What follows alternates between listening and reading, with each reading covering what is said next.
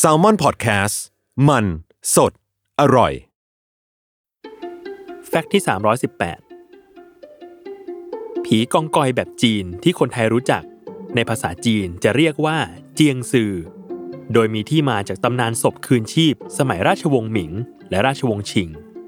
กล่าวกันว่า ผีประเภทนี้เป็นความเชื่อทางไสยศาสตร์ของลัทธิเต๋าที่เชื่อว่าศพของผู้ตายจะต้องถูกฝังที่บ้านเกิดเท่านั้น หากศพถูกฝังไว้ต่างถิ่น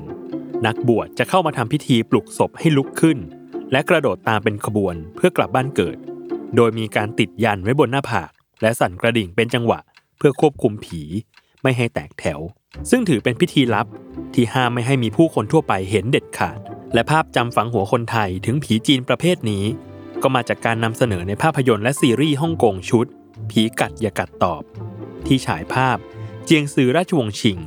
ด้วยการให้ผีสวมชุดขุนนางสมัยราชวงศ์ชิง ปรากฏตัวตอนกลางคืน เพื่อออกหาเป้าหมาย มีลักษณะเด่นคือ ดวงตาที่มองไม่เห็นทำให้ต้องตามหาเป้าหมายเพื่อดูดเลือดจากลมหายใจ หากเป้าหมายกลั้นหายใจ ผีเหล่านั้นก็มักจะหาตัวไม่พบ และถึงขั้นมีคัมภีร์โบราณบางเล่ม เคยบรรจุสิ่งที่เจียงซือกลัวไว้ว่า ถ้าใช้กระจกส่องไปยังผีประเภทนี้ พวกมันจะสลายร่างและหายไปโดยปริยาย